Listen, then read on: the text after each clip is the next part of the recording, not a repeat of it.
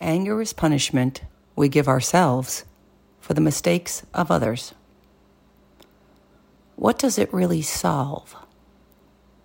Does that guy who cut you off in traffic suffer from your anger? No, he can't hear you yelling at him. Only you feel the wrath. Does your boss feel upset when you tell him how you feel about your job in a nasty email? No.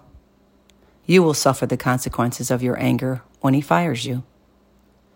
Why is it that we always want to give people a piece of our mind rather than have peace of mind?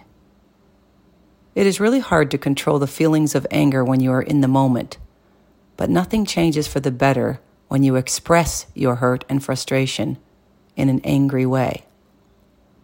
I'm trying to learn to explain my anger instead of expressing it. Then I will find solutions and connections instead of arguments. Be willing to explain your anger.